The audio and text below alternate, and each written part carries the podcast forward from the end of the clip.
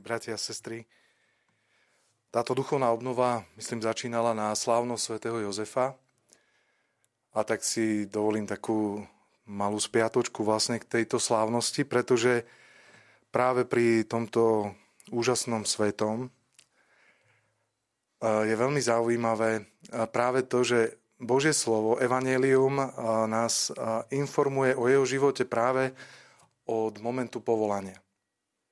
Zvýrazňuje vlastne tým, že to, čo je najdôležitejšie v živote, ani nie sú nejaké okolnosti, detaily nejakých rodinnosti, rodinných vzťahov, ale to, čo je na nás aj možno zaujímavé na každom z nás a veľmi dôležité, je vlastne povolanie, ktoré robíme, ktoré žijeme, ktorému nás Pán Boh povolal. A dnes, keď e, táto duchovná obnova pomaly končí a končí sa témou povolaný k láske, tak e, práve túto tému alebo lásku dnes nemôžeme rozoberať ako, ako nejaký iba krásny cit. Také krásne city už veľakrát v našich životoch jednoducho zlyhali. Ale musíme sa na ňu pozerať naozaj uh, ako niečo, čo, čo je konkrétne, niečo, čo nás definuje, čo vlastne aj dnešný sviatok zadefinovalo akoby Boha. Boh neostal tým, kým bol, ale vlastne kvôli človeku sa posunul do novej, do novej reality, do novej, do novej kvality, ale kvôli človeku. A tak, keď hovoríme o povolaní alebo povolaní k láske, alebo my sme povolaní k láske, tak uh, môžeme hneď na začiatku povedať práve, práve povolanie, to je to najzajímavejšie, to je to najdôležitejšie, čo jednoducho potrebujem žiť a práve to povolanie lásky. A to sa nedá realizovať vlastne inak ako k tomu druhému. Od môjho ja k tvojmu ty.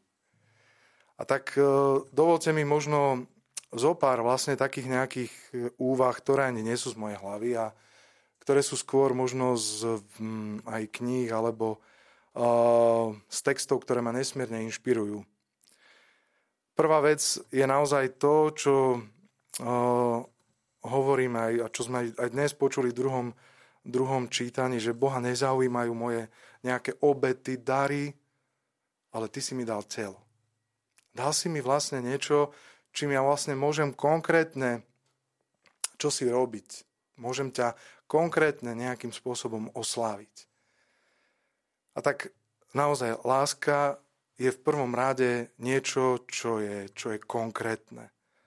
Je to možno také jednoduché na pochopenie, že ak chceme lásku oddeliť od lásku konkrétnu a od lásky pocitovej, keď majú rodičia deti a musia vlastne stávať o 4 ráno a utišiť dieťa, lebo plače. A keď to robia už 5. noc, tak to už určite nie je o pocitoch je to kvôli niekomu. A je veľmi dôležité, aby sme aj si v tomto trošku upratali vo svojom, vo svojom vnútri, v svojej hlave, vo svojom srdci, že ak niekedy sa tak nejako kocháme iba vo svojom, vo svojom niekde, niekde v hĺbke seba samého, vo svojom vnútri, kde sa vieme nadchýňať a vieme potom vlastne aj tak nejako splasknúť, tak to nám hovorí, že takáto láska ani nie je potrebná, nie je ani tá láska pocitová, ani tak strašne dôležitá. Lebo ona často ostáva bez pravdy, ostáva bez skutočnosti a bez poslušnosti voči reálnym potrebám toho druhého. Láska, ktorá je konkrétna, je poslušná voči reálnym potrebám toho druhého.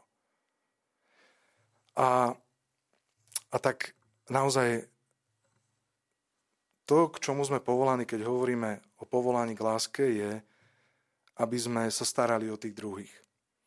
Aby sme ich zabezpečovali, aby sme ich udržiavali, aby sme im dávali perspektívu alebo možno nejaké ďalšie možnosti. Je to prvá vec, ktorú si treba ujasniť a v ktorej všetci zlyhávame, ak o láske strašne vieme veľa hovoriť a potom vlastne ju niekde rozpustíme.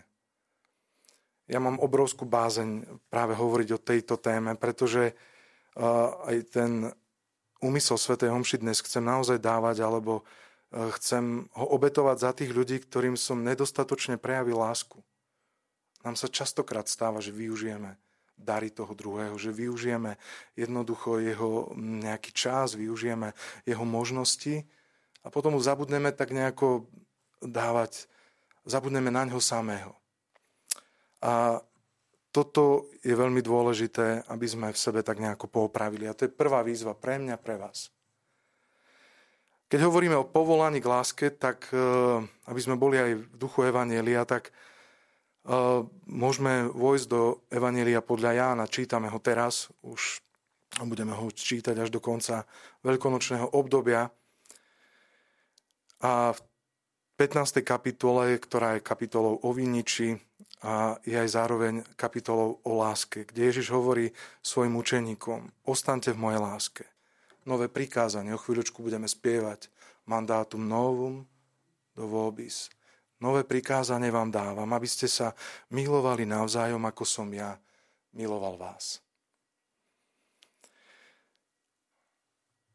Ako teda máme milovať? Aká má byť moja láska? Tu by som si znova pomohol jedným autorom, ktorý je možno pre súčasných súčasníkov, mladých ľudí už trošku vzdialený, ale tej generácii 90. rokov bol vlastne takým duchovným sprievodcom. Volá sa Antony de Melo, indický jezuita, trošku aj možno kontroverzný v niektorých svojich vyjadreniach, ale krásne hovorí práve, keď komentuje túto stať o láske. Že čo je láska? A hovorí veľmi jednoducho, ako možno deťom. Že láska to je rúža, ktorá vonia dobrým aj, aj zlým. Láska to je lampa, ktorá nevie zadržať svetlo nejako selektívne. Láska to je strom, ktorý poskytuje vlastne svoju tôňu aj tým, ktorí ho chcú zoťať. Láska je naozaj podobná týmto, týmto výrazom. A hovorí o takých štyroch vlastnostiach tejto lásky. Že láska, skutočná láska nerobí rozdiely.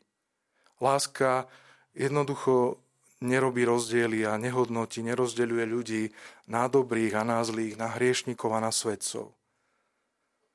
A to je prvá vec, ako takú lásku dosiahnuť, je práve to, že musíme niečo vlastne prestať robiť. Ani nie, že niečo musíme urobiť, ale niečo prestať robiť. A to je práve to nerozdeľovať ľudí. Aj vy tu sedíte mnohí, mnohí sa poznáme, mnohí až tak veľmi dobre nie. O niektorých by som povedal svedci, o niektorých neviem čo, nechcem ďalej pokračovať. Aby som miloval skutočne, nesmiem robiť rozdiely. To je prvá, prvá skutočná vlastnosť každej právej lásky. Nerobí rozdiely. Tak ako rúža, ktorá vonia naozaj pre každého. Tým druhou, druhou vlastnosťou je, že láska nič neočakáva. Je ako strom, rúža, lampa, ktorá za tú svoju prácu nič nechce.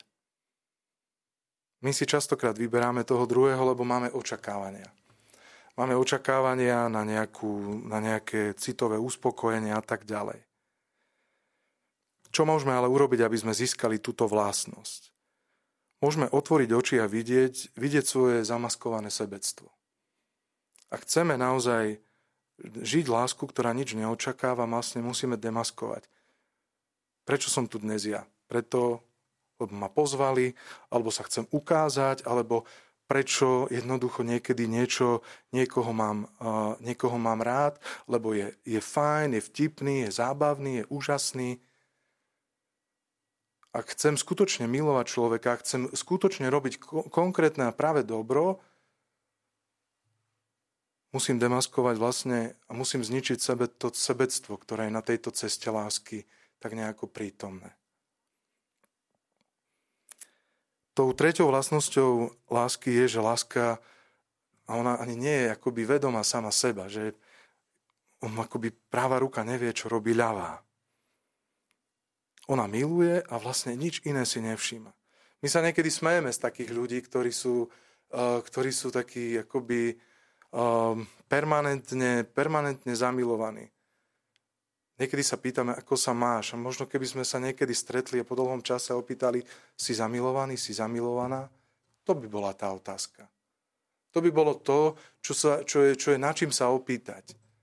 Či ešte jednoducho akoby milujem a či, či to vlastne ani o sebe nejako neviem a možno by sme na to mali povedať, ja, ja neviem, ale druhý by mohli povedať. A tou štvrtou vlastnosťou, takou zásadnou je, že že láska je slobodná. Keď vstupuje, že máme niečo dobre urobiť, keď vstupuje nejaký nátlak, keď vstupuje uh, nejaký, nejaká potreba, nutnosť, láska prestáva byť vlastne tou láskou. Rúža, strom, lampa nás nechávajú úplne slobodných, ako na nich zareagujeme koľky ani sa nepotešia z krásy kvetu, koľky sa jednoducho nezdržia v tvoni vlastne stromu.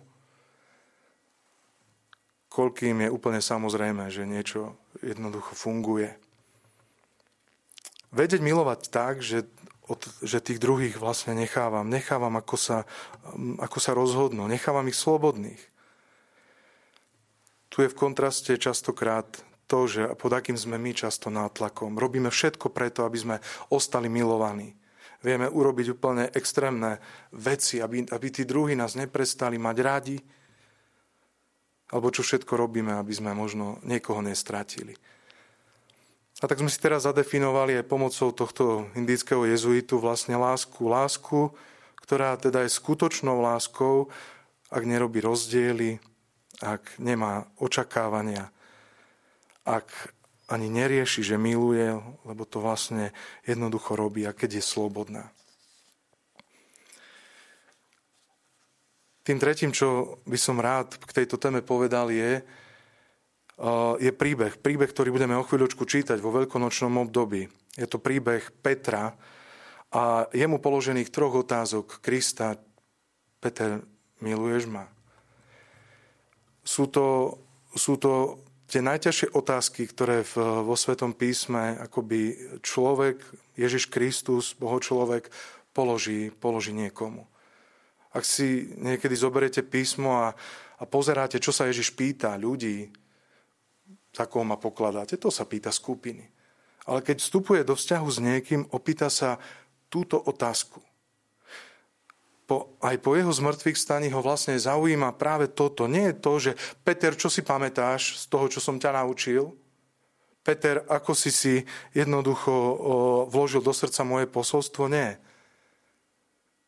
Ježiš sa pýta, prebudil som vo vás lásku? Prebudil som v tebe lásku? Miluješ ma? Je láska témou tvojho, tvojich, tvojich dní, tvojho, tvojho života? Fascinuje ma táto, táto, tento príbeh, príbeh, pretože e, je to príbeh, kedy mm, odpoveda človek, ktorý zlyhal. Mm, my, ktorí sa teraz stretávame, vždy na začiatku Svetej Omše uznávame, že sme v niečom zlyhali. A to nás akoby posúva ďalej. To je veľmi dôležité. Nesmieme sa zastaviť. Nesmieme sa zastaviť akoby na novo a na novo začínať, začínať znovu. Peter pri kladení týchto Ježišových otázok je, je vlastne je on zázrakom. On je, tam sa dejú aj také zázračné veci, že zrazu chytia apoštoli, ktorí sa utiahli znova k rybárčeniu, znova zažijú zázrak množstva rýb v sieťach ale tým skutočným zázrakom je vlastne Peter, Peter, ktorý skáče do vody,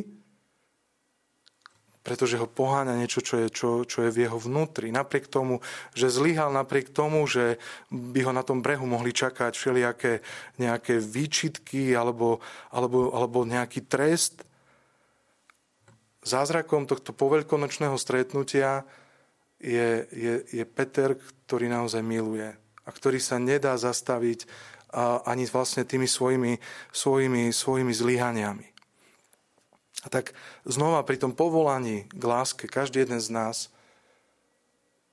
si uvedomme, že nikdy nejaké moje a tvoje zlyhanie nie je prekážkou lásky, ale práve príležitosťou.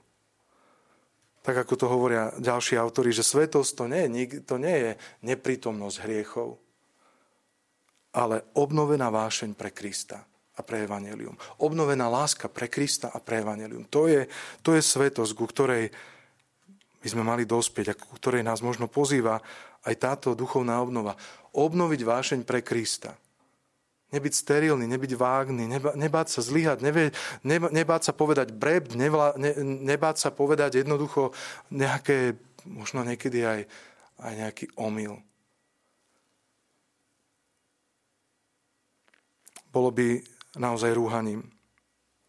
Keby človek uh, dával prednosť, prednosť uh, len nejakým, nejakej teoretickej pravde, pred živou, pred živou osobou. A my sme teraz tieto dni čítali v knihe Exodus, keď sa Boh rozhodol, že zničí Izraelitov, že pretože sa odvrátili po veľmi krátkom čase Mojžišovej neprítomnosti, sa obrátili proti, proti, proti pánovi. A čo zastavilo Boha, aby to neurobil? No vášeň, láska, ktorú mal Mojžiš, ktorú mal Mojžiš k svojmu ľudu. Toto Boh čaká niekedy, keď uh, sa niečo deje, že nie, že stiahneme z neba jeho, jeho, jeho milosrdenstvo, jeho lásku, ale že v niekom sa nájde dostatok vášne pre, pre niečo za niečo. Je to možno aj v iných častiach Evanielia ako žena, ktorá umie svojimi vlasmi Ježišovi nohy to gesto akoby neskôr Kristus si osvojí a on ho použije pre svojich apoštolov. To je úžasné, keď, teraz nechcem povedať nejakú teologickú hlúposť, ale myslím si, že Boh od nás čaká práve, že sa v niekom z nás zmôže takáto, takáto vášeň pre niekoho. A Boh si tú vášeň potom osvojí.